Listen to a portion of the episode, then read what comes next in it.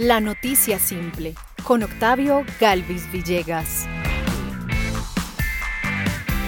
Esta es la segunda temporada de la noticia simple y para comenzar les presento Bien de la banda Rosa Rosa. Bien, volver a tropezar.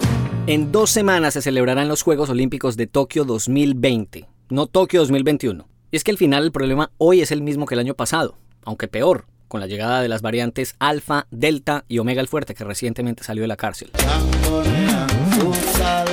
Hasta ahora en Japón, apenas un 15% de la población cuenta con las dos dosis de la vacuna contra el coronavirus.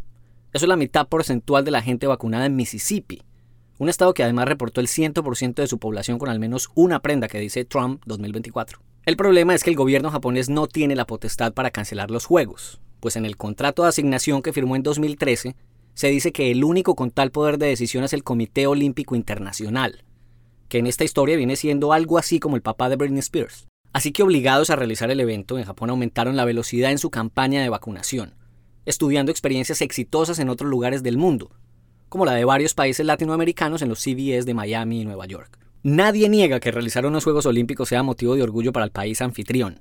Hay economistas que lo comparan con una fiesta, en la que se gasta de más esperando que los invitados hablen maravillas, exactamente lo opuesto a lo que pasa después de una boda. Se espera que el evento logre cautivar audiencias en todo el mundo por medio de sus transmisiones por televisión, aun cuando en Tokio la pandemia ha eliminado cualquier sentido de festejo. Los atletas deberán permanecer siempre en las villas deportivas y en caso de querer celebrar, deben hacerlo solos en sus habitaciones. Para cumplir con la instrucción, muchos deportistas ya empezaron a terminar sus relaciones de pareja.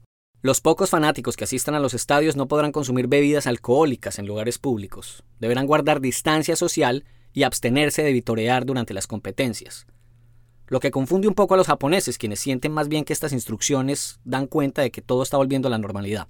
Los atletas todavía no saben si tendrán que guardar distancia social mientras marchan en la ceremonia de apertura.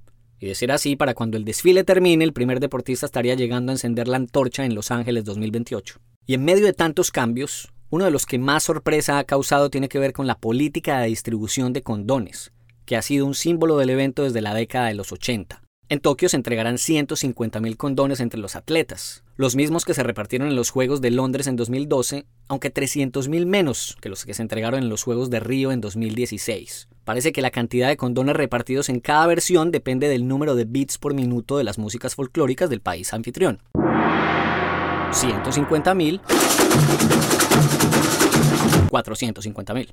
Lamentablemente y otra vez por causa de la pandemia, los organizadores dicen que los condones este año serán únicamente para que los atletas se los lleven a casa. Lo mismo intentó Dios en los Olímpicos del Jardín del Edén y tampoco funcionó. De cualquier manera, la idea de repartir condones como un souvenir es equivocada. Primero, porque quienes los recibirán son el grupo de humanos que más endorfinas producen en el planeta. Y segundo, porque la única función de un souvenir es que a la vuelta del viaje sirva para regalárselo a la mamá. Así serán los Juegos Olímpicos de Tokio este verano, que fácilmente se convertirán en los más aburridos de la historia. Al final lo que le hicieron fue un favor a Shakari Richardson.